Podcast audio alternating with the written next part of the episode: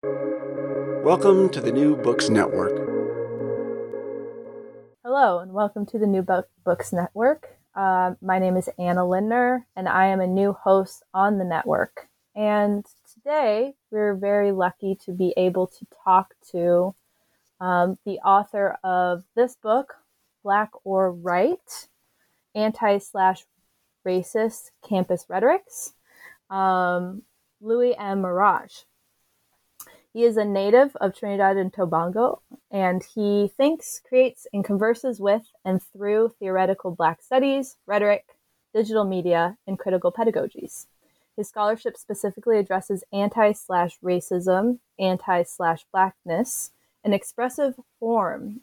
His book, which explores everyday notions of blackness in historically white institutions, is the winner of the SEAS 2022 Outstanding Book Award. His recent essays appear in Prose Studies, Women's Communication Studies in Communication, and Films for the Feminist Classroom. He is an assistant professor in the University of British Columbia's School of Journalism, Writing, and Media. Louis, thanks so much for coming on. Of course, and thanks so much for having me. Appreciate it. Yeah, so as we talk about your book, um, I briefly introduced you, but do you have anything that you want to talk about in terms of um, where you grew up or the inspiration for writing this book, uh, your education, etc.? Yeah, sure. So um, I'm from uh, the Caribbean island of Trinidad. That's where I uh, was born and raised. Um, and growing up, I kind of um, idolized um, academics, uh, almost um, historians, um, uh, folks like C.L.R. James and Eric Williams, who were, um, I think, both you know academics and historians and writers and authors, but also very politically involved with um, uh, um, decolonization of uh, the Caribbean and Trinidad in, in particular. Uh, and so um, I always looked up to those people, and I sort of decided fairly early on that I wanted to be a doctor, but then realized I couldn't really actually engage the sight of blood, so it wasn't going to happen. That it wasn't going to be a medical doctor, um, uh, and so uh, I left Trinidad to go to school in the states originally to become a journalist. Um, and so I went to a small public liberal arts college called Ramapo College uh, in New Jersey. Uh, in my undergrad there, while there, uh, I uh, had the uh, privilege of going on a study abroad trip to India for six months. Six months, which was very um, uh, um, it was generative in the sense that this was where I started having an interest in social justice. Um, the study abroad trip um, was focused on peace and justice movements, women's rights movements, labor movements, um, uh, environmental um, uh, uh, movements there. And so I got um, interested in that sort of stuff, but then went to graduate school um, uh, at Texas Tech to be, become a poet. Um, I was very interested in poetry, so I did a master's degree uh, out in Lubbock, Texas while there, I had uh, an especially violent encounter with the police. Um, and that sort started to sort of change the trajectory in terms of how I thought about um, uh, my presence in the United States as someone who identifies as a Black. Um, uh, at the time, a Black international student. After that, uh, uh Black immigrant slash migrant worker um, uh, before you know I'm I'm now in Canada. So, um, but uh, went to graduate school there to do a master's degree. Then I went to Ohio State um, where I did my PhD uh, after um, deciding that I wanted to switch my focus to study literature. Um, I, I started off there studying very old literature, early modern literature, Renaissance literature, uh, because I was really interested in poetic form and how people use language in particular ways, uh, particularly at the beginning of um, what is understood to be, you know, quote unquote modernity or what we un- understand as like, you know, uh, the sort of modern world.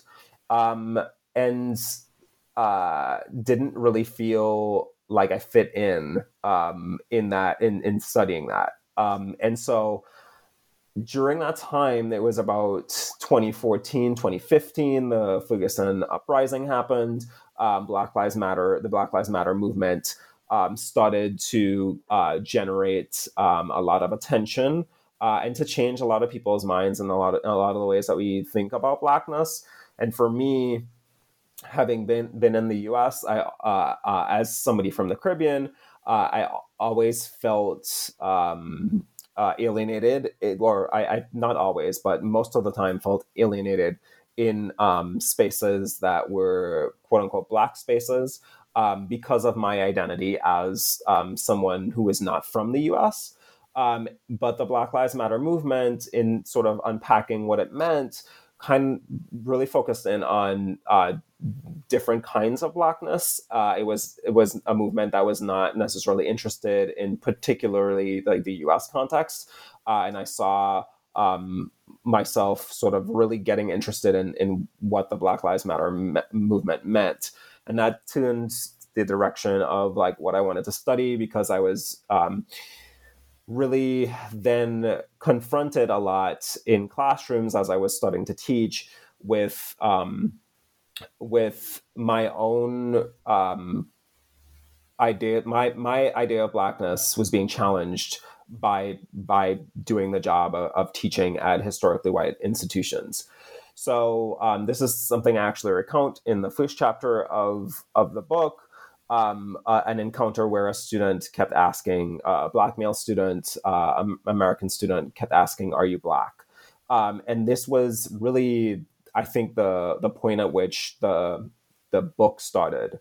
Um, it was thinking about why, uh, if I was saying yes, I, I I do identify as black, why that would be challenged um, so um, uh, vociferously, so you know, repeatedly, and that got me thinking about in what ways are um, uh, do people uh, do black people communicate you know their blackness in what ways in what expressive forms in in in in, in what rhetorics do um, what what rhetorics do Black people use to communicate their presence in historically white spaces, and particularly violent um, uh, um, historically white spaces?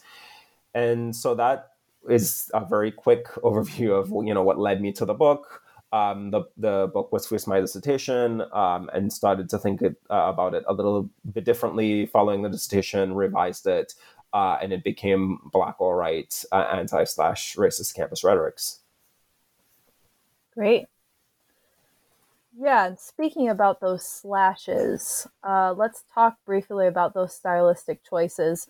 So, for those who are not as familiar with the more critical scholarship and the use of those slashes, parentheses, etc., could you explain what that usage suggests about the fixity and slash or power of language and why that is so central to your work? For sure. So Black or Right is interested in thinking about, um, as I mentioned before, how um, folks, and that's student, staff, faculty, uh, and people in surrounding communities uh, at um, historically white institutions make meaning. Uh, one of the central um, ideas in the book is that Blackness uh, is not something that is fixed or can't be fixed to one particular meaning. It's not a monolith. Um, uh, it's not something that um, can be described in a very finite way. And um, despite attempts to do that. And so the way that the book is using, or the way I am using language in the book, um, and using these slashes and using uh, parentheses, um, in some cases, I'm using poems uh, to communicate um, uh, the way the, the the way that these slashes and the way that language is used in, is in the book is to really communicate that um, blackness is a moving thing and that uh, even language structures can be um, uh, restrictive, oppressive uh, in terms of thinking about um, uh, what things might mean. And so there are a lot of ways that the slashes in the book. So the slashes are are there to mean and or, but they're also about the possibilities, you know, of beside, uh, and under and over, and and thinking about um, what the different sides, the words on the different slide sides of a slash means. Um, if you go through the book and you read a particular sentence, um, uh, without one of those terms, it'll give you one meaning. If you read it with the other, it'll give you another. If you read it with a slash, it'll give you another. Um, uh, and it should, yeah. And so there are particular places where this is really stressed um, uh, to evoke particular kinds of imagery. Um, one of my favorite favorite sort of uses of slashes in the book is um, relation slash ships in breaking up the weird relationships because it um, both calls and Hawkins to the um, transatlantic slave trade and the the role of ships in in in that history, which is um, uh, brought up in the book um, a few times and about relationality and the relations between people and the relationship between histories, etc. So there are ways that the slashes are working to perform what the book is arguing. Um, and in some ways, the uses of language, um, uh, as you might have noticed, it's not all standardized uh, American English.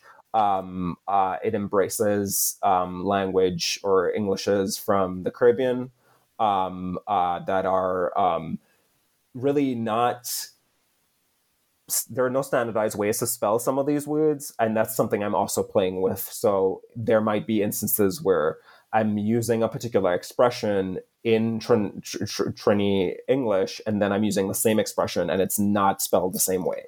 So i want to break out of um, this idea that there is one way to think about um, blackness, uh, and that's the role that the language in the book is playing.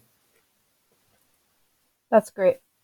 Um, very important for questioning the ways that we are using language and thinking about language, approaching language, and assuming about language. Um, and to kind of complement that work that you're doing with the type of grammatical, you know, signifying, if you will. Um, you talk about the, th- the theoretical frameworks that you're using, uh, which involve Black feminists and African indigenous methodologies as well that guide your analysis. Could you talk a little bit more about uh, both of those, which are obviously, again, not monolithic, um, so it might be hard to summarize? and explain why that grounding is so important for considering what's at stake, not just for your work kind of more narrow, narrowly, but in terms of the many manifestations of Black being, and especially when we consider that this is in the face of very violent anti Blackness. For sure. So um, I'll start by sort of talking a little bit about the um, African indigenous sort of research methodologies that are the the book is uh, grounded in. So um, uh, I am sort of engaging with um, uh, theories about uh, both human being and sort of doing work or exchanging knowledge in particular communities that are based uh, on a concept called Botho or Ubuntu, uh, which sort of it, it, tries to think with uh, the ways in what we're in the work that we do in our lives, and particularly in in, in, in as a research method- methodology, to think about all our particular relations to uh, specifically the most marginalized beings, whether sort of living or dead, and to have respect for those beings and the way and, and to to understand there's a particular relationship always between um, how uh, we treat each other, how we treat our environments, um, uh, and and there's a, uh, a respect in, in, for for thinking about space and thinking about other people um, that that um, that particular concept um, uh, affords. And so the the book is grounded in that, and uh, particularly um, mobilizes that in thinking through um, what I call, um, or what I, not me, but what is termed as uh, Black feminist relationality. And that concept is really about thinking through the way that s- systemic power, interpersonal power, and um, uh, um, communicative power all are wrapped up in, um, as Patricia Hill Collins, uh, Black feminist uh, thinker, calls um, matrices of domination. Uh, the way that our identities and our positionalities are shaped by multiple um, facets of our, our being and um, really thinking about all of those um, uh, in generative ways in in terms of uh, you know in a lot of ways the book is is about the way people communicate, but it's also about how power is constantly involved in that. Um, and um, it's not simply at an interpersonal level, which is one one way people tend to read racism and anti-racism. Uh, you know, if you if you see someone and stereotype them, that that's that's uh, um, one way that, or that's you know the primary way that that racism works. Um, but relationality affords us to understand like what are the systems of power that oper- that are operating to to make those stereotypes happen. Um, uh, and and and so you know thinking about the well of tropes that's being drawn on when when when someone sees someone and stereotypes them and how that is implicated by uh, each party's sort of positionality and relationship to those systems of power. Who has access because of whiteness? Who has access because of economic class? Who has access because of ability and uh, um, uh, able-bodiedness? Who has access because of how um, uh, uh what you know language it is that they they they they speak primarily etc uh, etc et um, and so the the taking those approaches allowed me to think really um, carefully and deeply about how communication is fraught um, in relationship to all you know all of these systems of power um, that we uh, might not see every day, right? Um, but is overwhelmingly a part of the way that uh, anti-blackness functions, and you know, capitalism functions, and neoliberalism functions, etc. Hmm. Yeah, I think your work does a really good job at drawing all of those together in a way that remains coherent, which, you know, as you know, is very difficult to do. Um, and is able to kind of zoom in and zoom out as a, as historians, for example, we're always struggling with the the general and the particular, uh, the specific and the broad, and um, I feel like your work moves through those really well in a way that's a- you're able to follow, which is again difficult to do. Um, and speaking of the particular, you mentioned this at the beginning, but in the first chapter, you talk about interactions with one of the black students in your class, T, and you talk about how that relates to negotiations of blacknesses, if you will, with slash in the academy. Um, expanding on what you already mentioned, maybe talk a little bit about how that connects to Sharpe's call to become undisciplined and why that's important for people like yourself who have decided to try to negotiate blackness both within but then also beyond and outside of the academy with a justice kind of critical orientation. Yeah thanks for that question. Um, uh, um, it's a very good question. So the the interaction between me and this particular student, most uh, I think most instructors, most teachers, most professors might see that kind of interaction as a kind of disruption.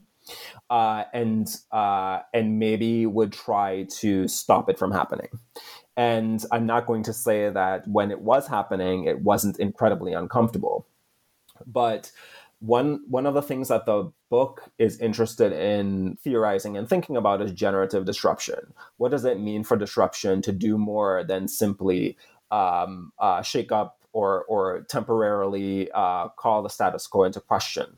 And so, what I think T was doing, or um, what I read T as doing through the, this constant questioning and the way that the questions were being asked. So it was first asked, uh, you know, um, are you are you black? Um, and then I said yeah, and, and explained my particular background. Uh, and that had me questioning a lot of things in terms of is it my accent that mocks me as someone who's not from uh, America? Is it the way that I dress? Is it my gender performance? Is it um, uh, is it the my skin tone? Is it like are we talking in you know in terms um, of um, as somebody who is um, light skinned?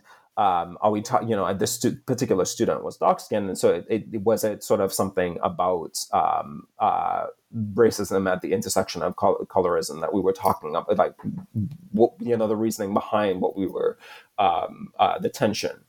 Um, and then it was asked in relation specifically to the the the um, the history of the transatlantic slave planta- plantation um, and the transatlantic slave trade, where this particular student asked, you know, if if this was you know slave days, would you be uh, the house slave and I, would I be in the field?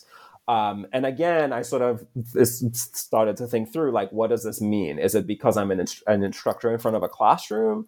Uh, is it because of the space we were in? Is it, be, you know, is it because of the material that we were we were you know engaging? And then um, uh, one of the final times that it the the final time it was asked the question, it was specifically in relation to uh, the N word and if I use it and how I engage that, and then sort of that had me thinking about language and what who who who owns language and who who who can claim to be a particular identity because they can use particular kinds of language.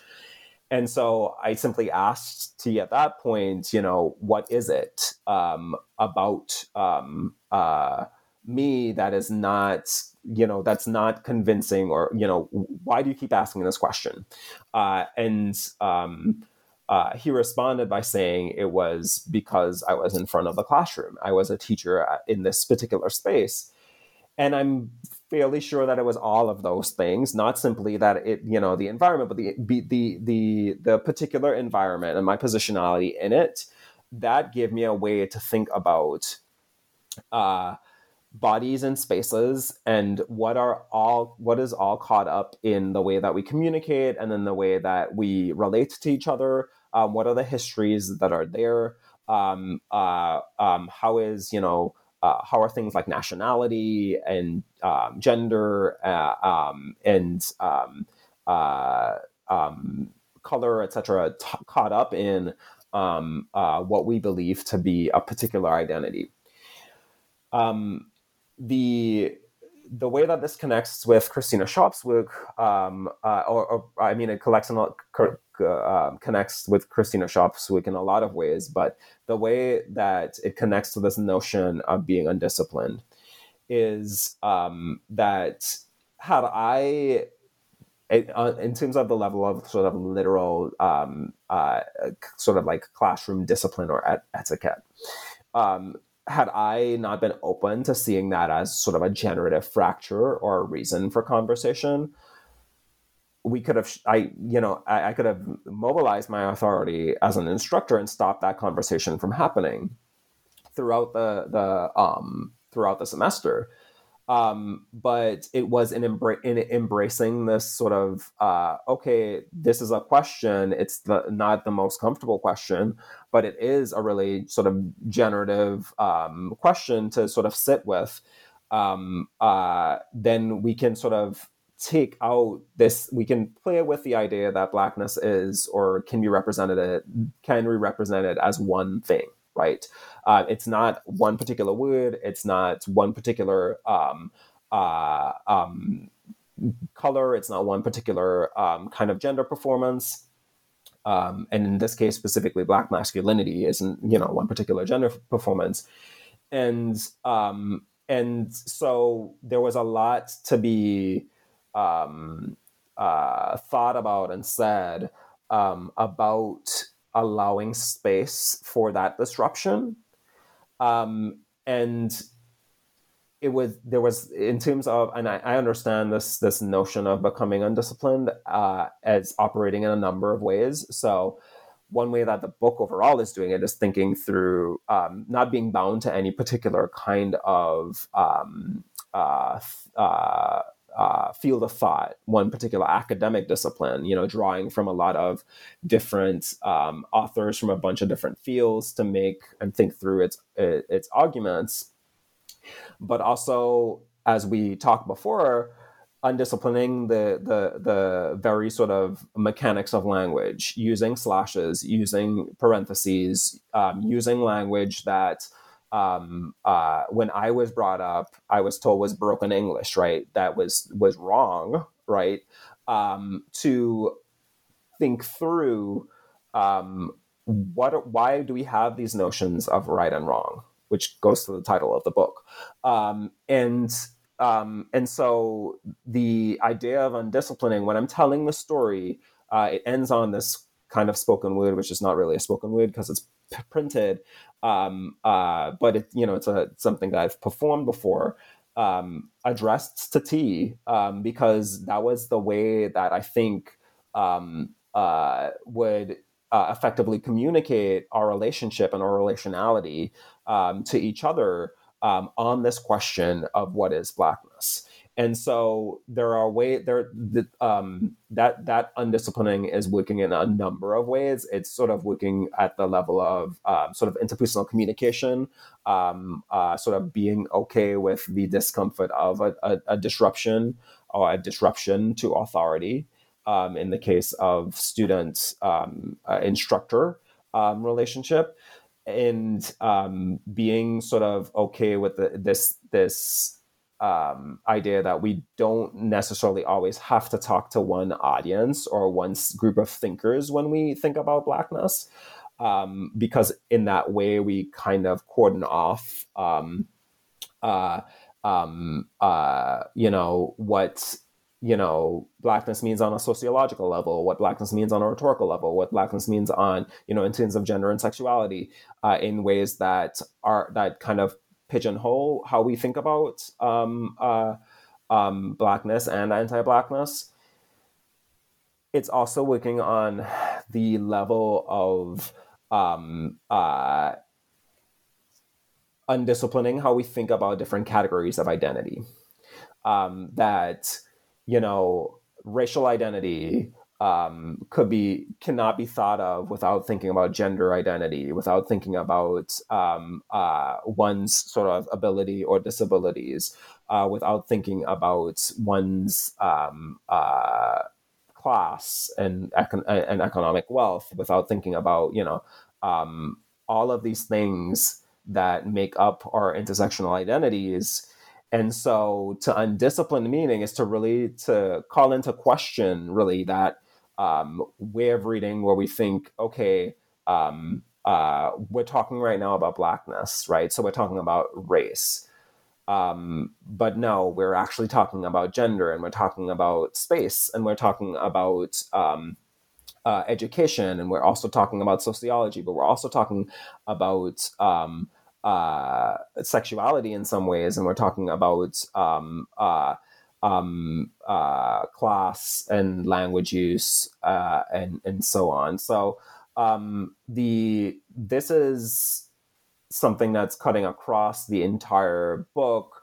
At the beginning, there's an invitation to think in this way um, about the contents that are about to come. You know, think, thinking um, uh, it along the mode of uh, something we say in Trinidad, mashing up the place, which is to uh, destroy any concept of. I mean, there's there's two ways it can be read. It's you know, uh, it can be read as a really joyful thing, uh, celebration, and another way as like being disruptive. And I want to to to and there's a way that that phrase uh, embodies that kind of um, mix and play um, and uh, relational sort of uh, nature of of blackness. And so I invite readers to not think along the lines of, okay, well I've I've under I've understood this now, uh, or I don't understand this now after I read it, um, but to to to think more dynamically about knowledge and the way that sometimes not knowing what something means is actually a way of knowing. Um, and and so um, that all has to do with this this this idea of um, being undisciplined and not not simply thinking about things in terms of wrong and right um, uh, or good and bad um, uh, or black or white, right? Um, so yeah, I, I, that's that's a great question. Thank you for asking that. yeah, um, and that's a good explanation. It's it's this kind of unbounded nexus of so many things that is at the heart of critical studies and theory that um, is really hard to capture in language, which is obviously the central problem and central kind of thrust of this study um, in general. Um, and to kind of get at capturing or not capturing or, you know, trying to, but not being able to, um, these kind of tangled intersections. You use a metaphor that I think kind of helps with that a little bit. Um, might be a metaphor, it might be uh, a method, it might be a theoretical lens. Uh, deep rhetorical ecologies um, to theorize the para slash ontology, which you know goes to what you were just talking about. Well, it's more epistemologies, knowing, not knowing, no, not knowing as a form of knowing, of black being and wake work. Again, to talk about Sharpe, who you pull in a lot, and who I think obviously is very helpful for understanding what's happening here. Um, why is inter- interconnectedness so important to those ontologies as well as to the decisions you made about text to analyze, as well as, you know, more in terms of your pedagogy, the curricula you teach, for example? Um, yeah, so interconnectedness, um, again, I think is related to the sort of methodological frameworks, to Black feminist relationality, to um, the African Indigenous framework um, that uh, I use uh, as a basis for doing this study. Um, and uh, is related to um, those particular concepts um, that you you you touch on uh, in a lot of ways. So I guess I think I, I, think maybe explaining a little bit about what each of those concepts uh, mean and how they're related um, to the content might be a way to approach this. So in terms of the deeper deep rhetorical ecology, what I'm thinking about is um, not um, simply how um, people um, or objects or spaces communicate information, but uh, also the interconnected um, or uh, intercontextual ways that histories and other bodies not present within that particular space. So when we, I think, you know, going back to the example of tea, when we were in the classroom space, um, we our conversation was um, uh, at one point, you know, about transatlantic slavery. Why? Um, uh, because that was an important sort of historical framework for T to understand our uh, power dynamics. Um, and so there's um, there's a way that scholarship that have has, has used this metaphor, the rhetorical ecology, has has used it um, uh, to think about humans and their relationships to the environment, uh, in relationship to objects, uh, and the way that objects make meaning. But I, I, I'm sort of pushing a little against that to think about the ways that power is implicated in all of that. Um, uh, to to think um, about, for instance, how communities surrounding a particular college campus are implicated in what's happening on that campus and vice versa. Uh, and so in the fourth chapter of the book, I talk about, you know, living on, in this off-campus neighborhood and, and seeing this um, sort of anti-Nazi po- poster and how that, what, what that means in that particular moment, because on the same street, uh, I had been uh, jumped by uh, um, someone I would to to a vigilante who thought I had mugged him earlier in the night, and so there were there's a lot of ways that campus policing is related to that space that you don't necessarily see if we say we're just going to read this classroom as a as a site, uh, and so I wanted to to make sure that um, in my use of the rhetorical ecology, I was thinking deeply about power relations, history, um, uh, and the way um, that um, the immediate situation, uh, reading the immediate situation, isn't always going to give us the um, uh, necessarily necessary tools for understanding communication in a particular moment, um, uh, and or or not understanding communication in a particular moment. So I um, that's the the deep rhetorical ecology. Para slash ontology. When I'm thinking about that, um, I'm thinking with uh, um, a couple strains of uh, philosophical thought in Black studies.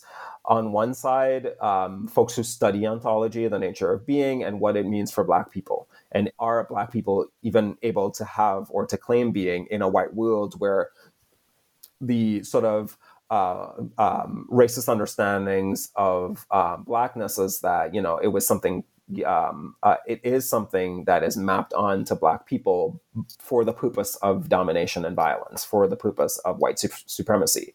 Um, and so I'm thinking with with with with scholars who have theorized about ontology, um, uh, uh, Frantz Fanon, um, uh, in particular, but how that has led to uh, thought on uh, the way that Black people don't have ontological resistance or can't claim to be in particular ways in white spaces in the white world. Um, so uh, there are groups of scholars, you know, particular camps that understand this question in different ways. So, for instance, Afro pessimists understand that um, uh, blackness or some afro-pessimists i should say understand that blackness is an ontological zero. Um, calvin, Cal, calvin warren for instance uh, that there is no sort of black being within the white world. Um, and so that's all, that's on one side of the slash. That's ontology black ontology. On the other side is para, ontology this uh, means of of uh, escaping the fugitive spaces to create different sort of imaginative uh, contacts and rules for being otherwise, uh, being uh, free, uh, or quote unquote free, um, to express blackness in particular ways. And there are folks like um, Fred Moten and Nahum Chandler who have thought about, who have uh, theorized para-ontology as a sort of uh, fugitive rule that one might find through particular means in particular spaces um, through particular cultural performances the slash is important here because what I want to do is get at what's in between that. How do Black people both engage fugitivity in the in the um, in educational spaces and also experience being uh, um, being nothing, right, or being thought of as nothing.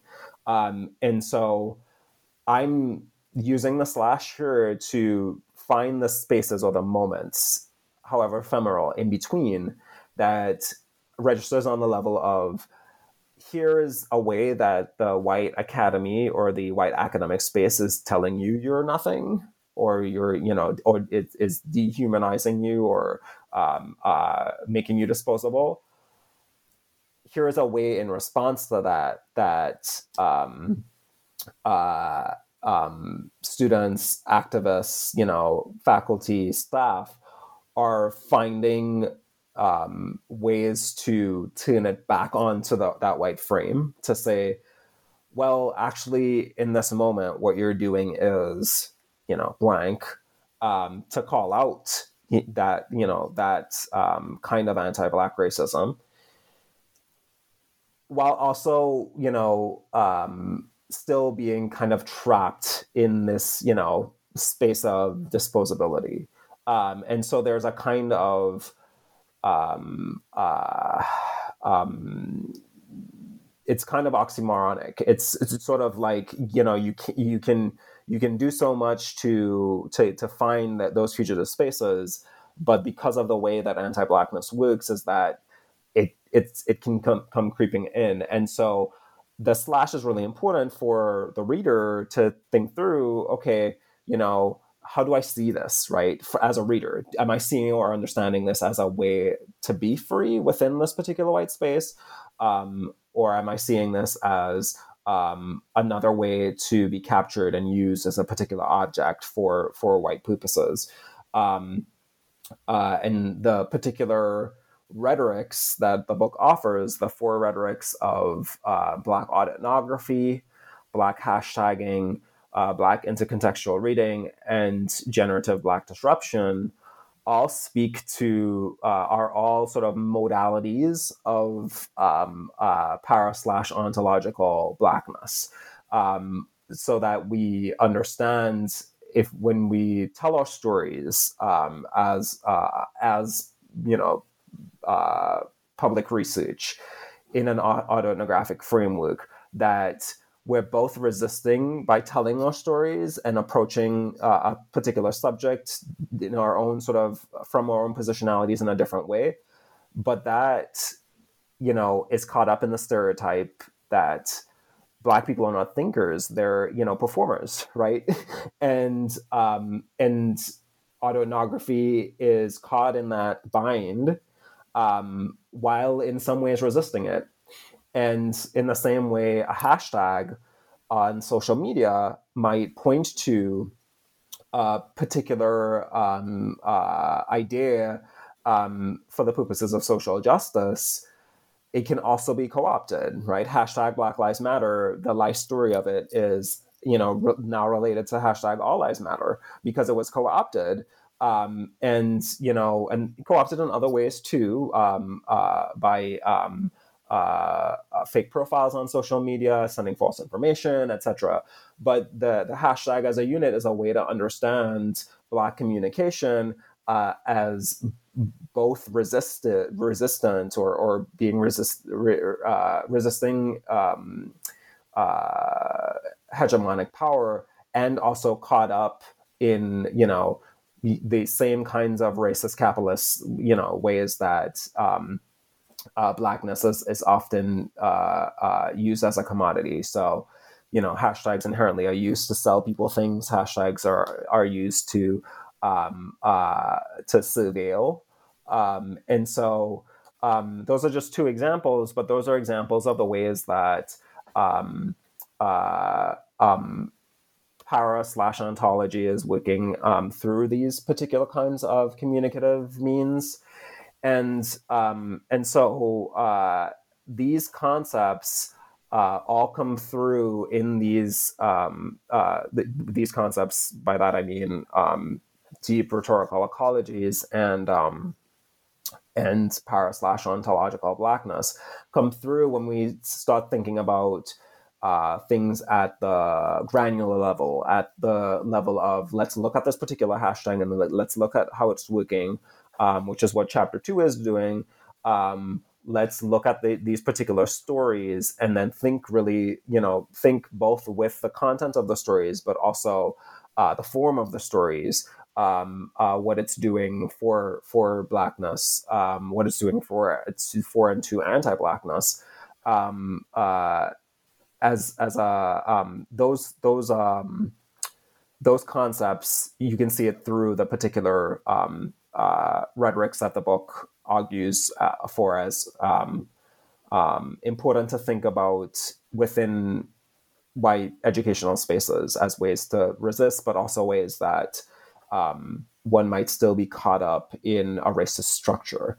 Um, I, which again speaks back back to the slash anti slash racist campus rhetorics. There is there's a way that um, we, there's so much talk around anti racism be, because of racism, right? Anti-racism only exists because racism exists, um, and the interplay between that um, uh, is something that uh, I find fascinating to think about. Hmm. Yeah. Um, well, and talking about those types of, you know, resistance and or lack thereof, or attempts or resisting but still being implicated in white supremacist structures. You talk about a clash that was recorded between mostly black and some brown students who were protesting by occupying a, a university building and then they were clashing with the university you know administrators you note that in the context of blackness at the university and i quote difference instead of signaling diversity in scare quotes spotlights deviance. And this made me think about um, and you mentioned this at, at one point kind of the, the neoliberal ideal of colorblindness, race blindness, um, and then the way that diversity is this buzzword that actually obscures what's happening um, in actuality on the ground in terms of anti blackness, but then also resistance to that. Um, how how do you think that kind of clash operates in the context of race blindness, but then also kind of the hyper visibility of blackness as deviance? Yeah, an, another great question, uh, and and I think that's that clash is something that the book is actively sort of exploring and um, you know uh, um, trying to um, think about um, how that sort of bubbles up and is communicated um, uh, in particular tense moments, um, and so. I'm building on uh, the work of cultural theorist Sara Ahmed, who's on Being Included, whose book On Being Included theorizes that diversity initiatives and even the word at diversity at historically in historically white institutions is uh, uh, um, works as a quote unquote non-performative, uh, meaning that uh, it it's it supposedly achieves what it's supposed to achieve just by the bare fact of it, if it of it being a thing, a policy, but in fact doesn't do anything. And so I wanted with this book to think specifically about how that relates to uh, black people and their they're being sort of seen as representations of di- diversity. And so um, uh, I'm thinking about this throughout the book, really. Um, you, you, pointed to a spot in chapter four in terms of the protest. Um, but in chapter one, I'm thinking about this it, along sort of my own identity and how I was, you know, my image has been used for these purposes. Um, but you know, also in terms of how staff and how how uh, other, you know, um, uh, faculty, uh, students, etc um, are um, being read along these particular lines. So the chapter that you point out um, is um, is specifically about policy at um, uh, at white educational institutions, and attempts to read a series of artifacts um, uh, related to quote unquote diversity, but also in relation to security uh, in a particular six, six month month period.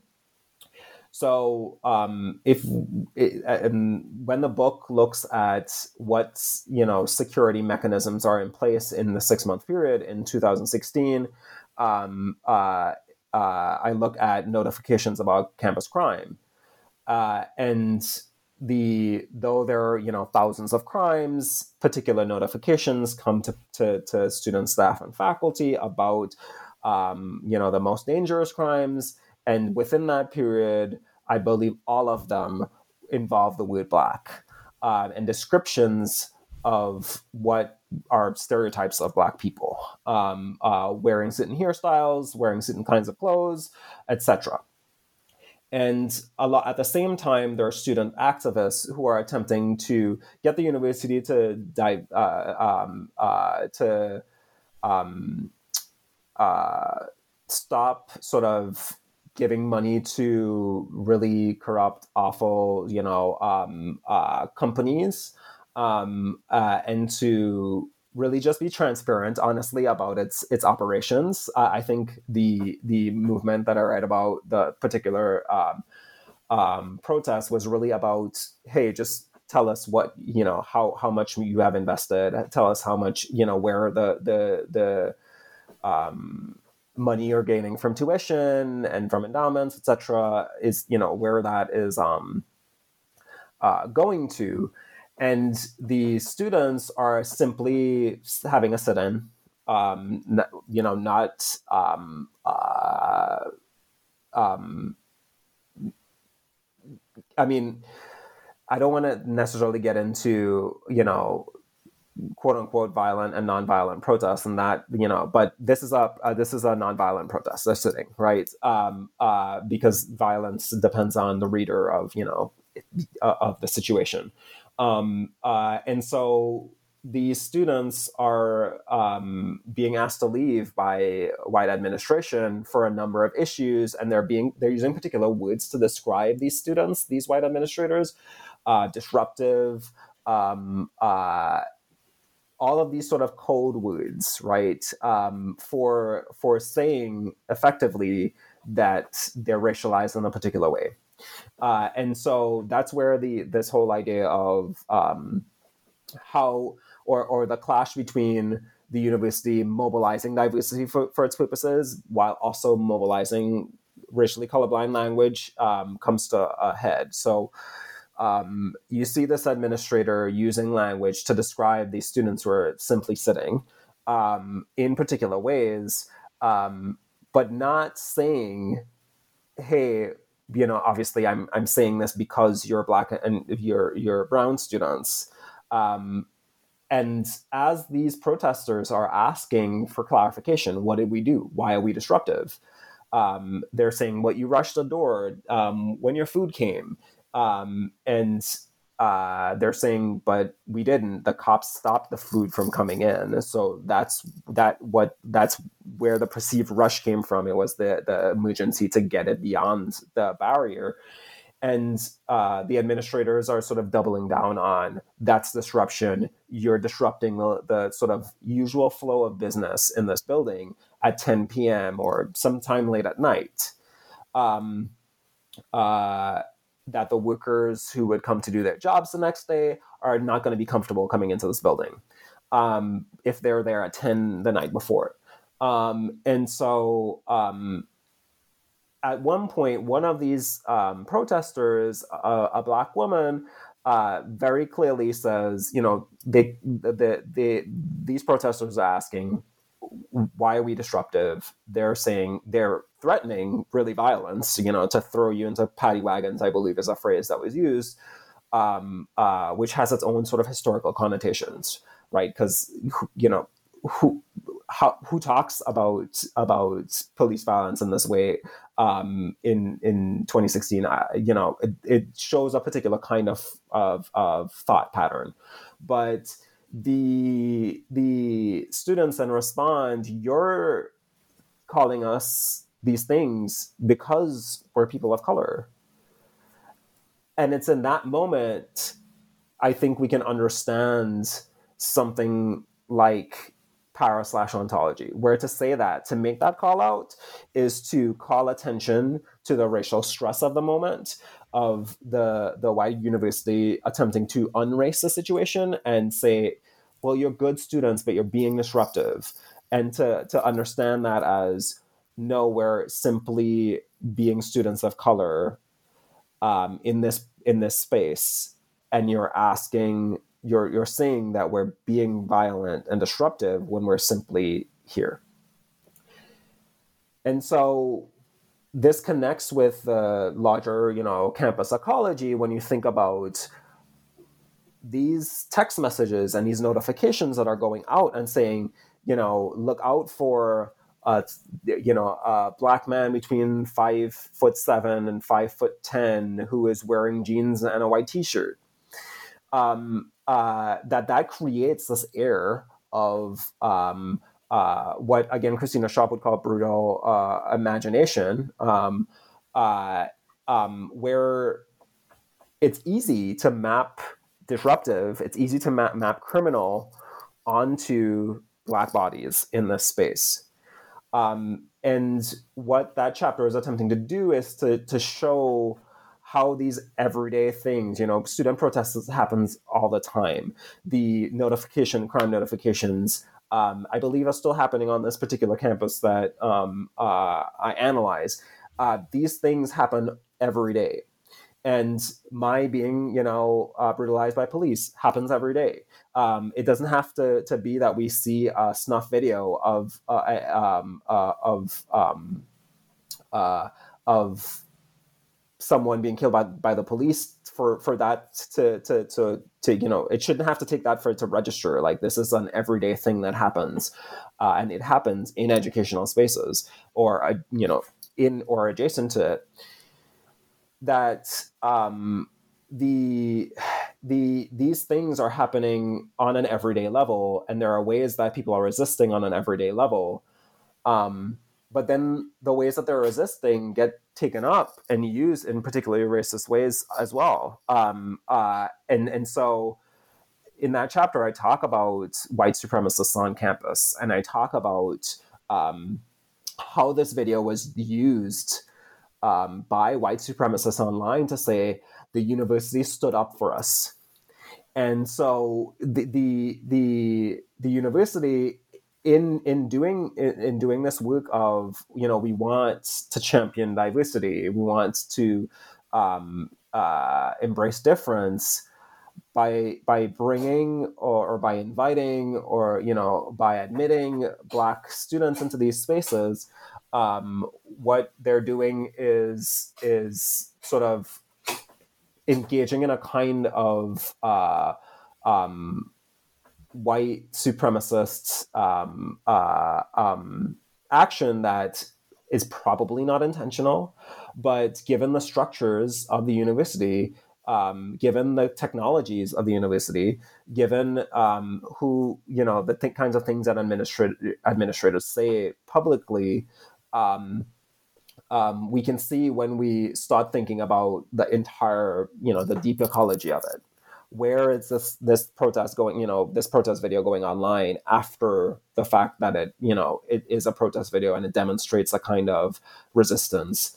Who is it serving? Um, uh, which you know ties back to you know literal slogans that were written on white supremacist posters at this university uh, that said "quote unquote serve your people" um, to to white students. So um, that chapter is making those connections um, and trying trying to think across all of these artifacts to, to really um, uh, bring attention to or call attention to um, how um, uh, diversity as a policy is working or not working, um, and and what when we think about diversity as a social good, both good as in you know uh, a positive thing and good as in a commodity, um, what um, you know what comes to mind um, when we think about that um, probably doesn't align with what is happening on the everyday level. Um, to you know, and think in terms of thinking about um, the use of policy, the use of of um, uh, um, public sort of technologies, information technologies that it, within those spaces, the use of the classroom, um, uh, and all these these other parts of that ecology. Hmm. Yeah, in the world of white supremacy, how can you not be in white supremacy? Right. to summarize. um, in other words, um, yeah, no, that's that's really important. Um, and we've taken up a lot of your time here now, but just to kind of wrap up, um, future projects. What are you working on at the moment, or within the next couple of years? Um, so I have a few things that are gonna um, come out this year um, in terms of articles. Uh, one of them is looking at um, uh, the way that we think about anti-racism uh, as this kind of reparative thing or a response to racism, and how we should sort of maybe reorient our understanding that it shouldn't have to take, you know, black people being murdered in a really public way for us to care about anti-racism uh, and what does it mean to do anti-racism that doesn't start with responding to whiteness or white fragility or um, or emergency you know um, uh, driven foci? Um, and so that's one project that'll be out this year. Um, i'm working on another project about um, um, something called rhetorical asphyxia, um, uh, which looks which is doing a deep dive into um, the uses of the, the the phrase "I can't breathe" uh, and the way that um, that notion of I can't breathe is something really deeply ecological. Um, that um, it's not not simply um, a protest chant or thing, uh, something that someone has literally said to the police to sort of um, uh, try to uh, save their lives, but also related to uh, environmental factors such as you know uh, potable drinking water, um, such as the way that lifestyle diseases are understood um, in in in Black communities, and the way that um, particular industries sort of pump that into those um, those places. Um, so it's thinking um, about the interconnectedness between between I, the phrase "I can't breathe" and all of these different um, uh, um, anti-black, um, uh, um, uh, I guess, technologies. the book project that I'm working on next is a co-authored project called The Benevolent Gaslight, a Technology of Whiteness, which um, is with my friend uh, Pritha Prasad uh, at the University of Kansas. And this project is looking at the ways in which um, uh, racialized gaslighting works in a kind of benevolent way um, as, a, as a means to um, uh, make people of color um, question their memories and histories. Um, and so um, it's looking at that in a number of ways, both in terms of um, things that are happening inside the academy, but also in popular culture um, and in politics. Um, uh, the way that racist acts tend to be framed as teaching moments, as a way to say, oh, I've learned from this, and you can too by being racist, which affords a kind of particular ethos to people who have been racist. Um, so it, it, it really looks at that um, across a number of different um, uh, spectra. Um, and so that's um, there's an article version of that that's coming out soon. Uh, um, and uh, the book version is likely to be out in the next couple of years. Um, and then I'm working on another single authored project about memes and uh, Black mimesis and the way in which um, uh, memes circulate uh, a kind of uh, alternate form of um, Black meaning making um, throughout the Black diaspora.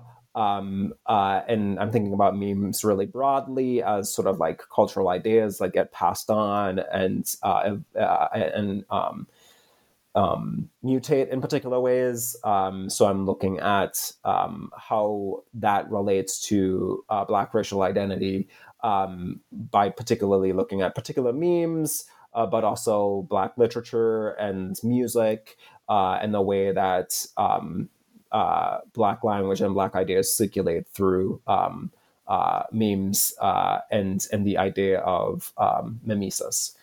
So yeah, um, I'll stop talking. There is a few other projects, but that's that's that's to give you an idea of um, of what I'm I'm up to next. Yeah.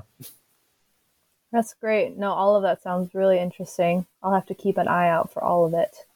Um, well, thanks so much, Louis, for talking about your book today. Um, Thank you. And have a great afternoon. Thank you.